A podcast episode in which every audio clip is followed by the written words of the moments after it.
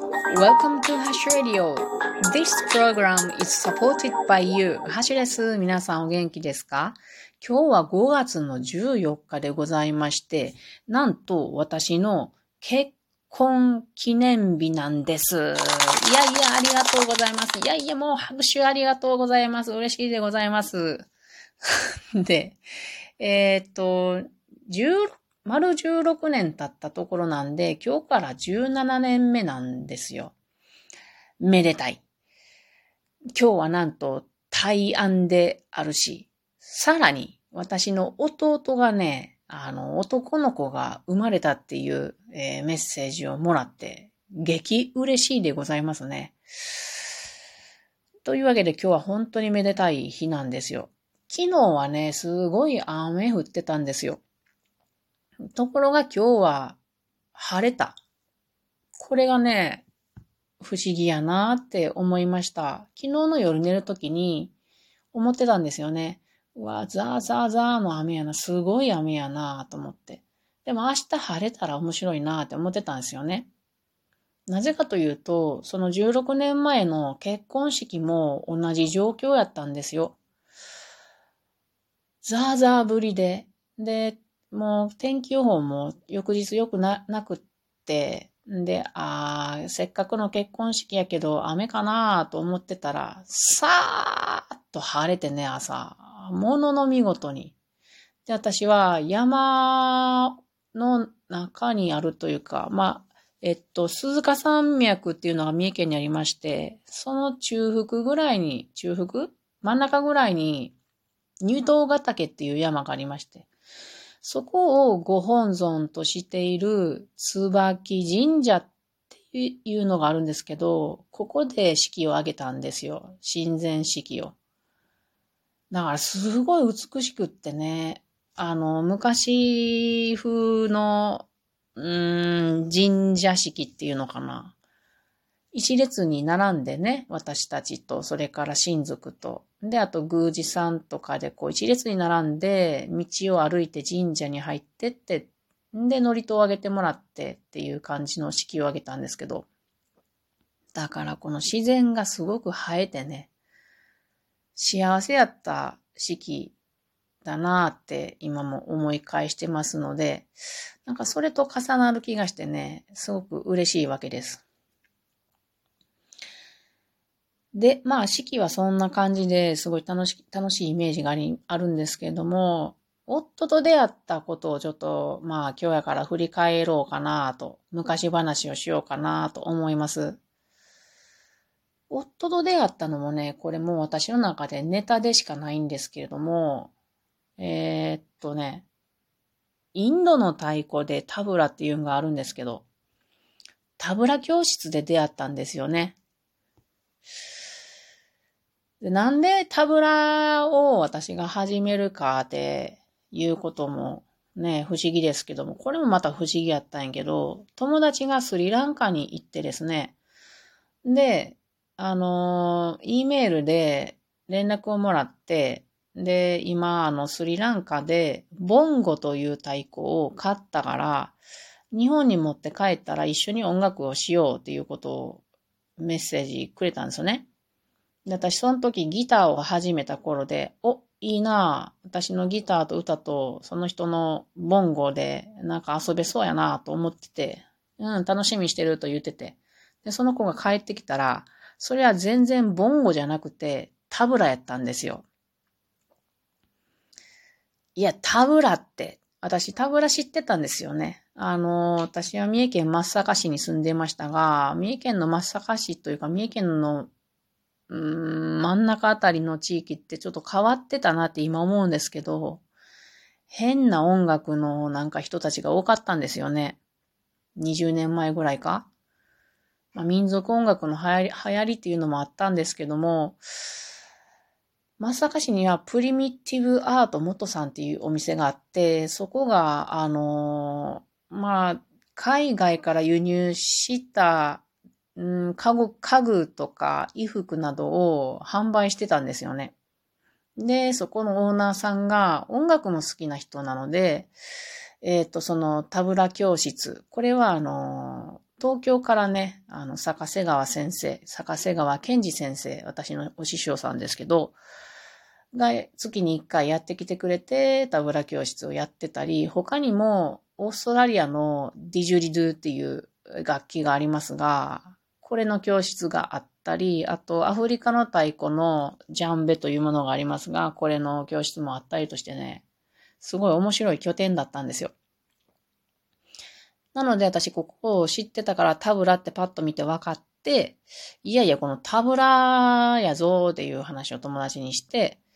しかしその友達またすぐにね、カナダに留学に行くということで、この、あの、じゃあタブラ置いてくから、あんた叩けるようになっといて、帰ってきたら一緒に音楽しようとかいう話で、マジかと思ってね。なので私はタブラ教室に行くことになったんですよ。こう自発的でもなくて、こうなんか勝手にこう、あの巻き込まれてってるみたいな感じで。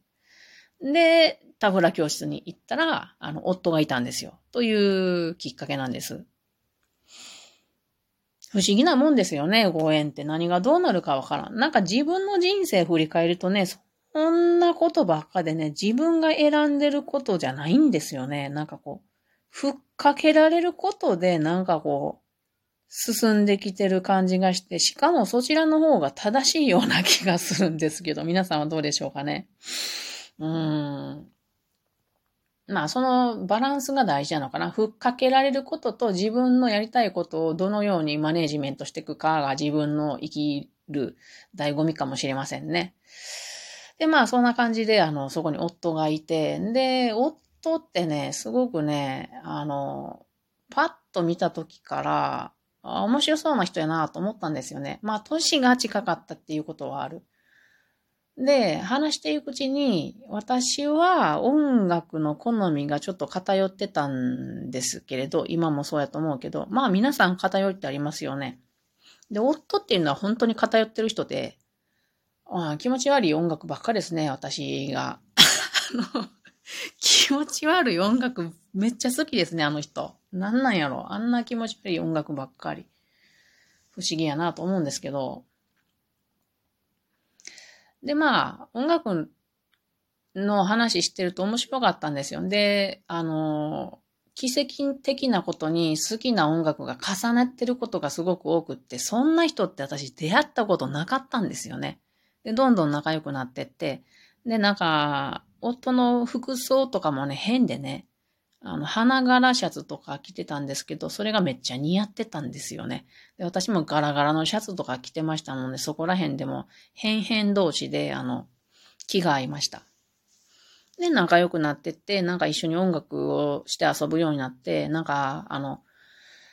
えー、三重県を代表する串田川っていうのがありますけど、串田川の河原で一緒に音楽して遊んだりという、そういうことをしてて、あ、この人はもう私にとって親、親友やなって思ってました。で、そうこうしてるうちに、もう一人ね、あの、